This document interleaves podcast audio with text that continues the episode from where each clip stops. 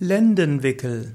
Lendenwickel gehört zu den Heilanwendungen der Naturheilkunde und der Bäderheilkunde. Lendenwickel heißt, dass man einen Wickel gibt über die von den unteren Rippenbögen bis zu den Oberschenkeln. Man nimmt dabei ein Tuch, das 80 bis 150 Zentimeter groß ist oder auch bis 190 Zentimeter groß.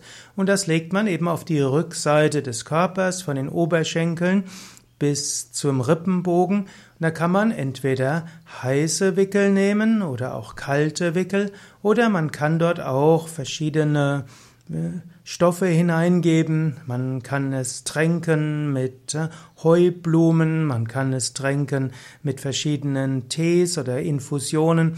Und man kann auch den Lendenwickel machen mit äh, Lehm, Wasser und anderem. Also Wickel sind eine wunderbare Weise, um den Körper mit äh, Wasser, der Kraft des Wassers zu verbinden und der Kraft der Erde es hilft, dass der Körper eine Weile sich wohlfühlt. Wickel wirken vermutlich auch darüber, dass es Mensch ja angenehm findet, berührt zu werden und gerade warme Wickel haben so ein Gefühl der Geborgenheit. Vielleicht spielt das auch noch eine Rolle, dass Mensch ja als Baby im Mutterleib war. Und bei Wickeln kann man sich irgendwo geborgen fühlen in Mutter Erde oder in der göttlichen Kraft, in der Heilkraft. Und so gibt es die Lehmwickel, die besonders hilfreich sein können bei Erkrankungen des Bauchraumes, bei Stoffwechselstörungen und auch bei Nierenproblemen.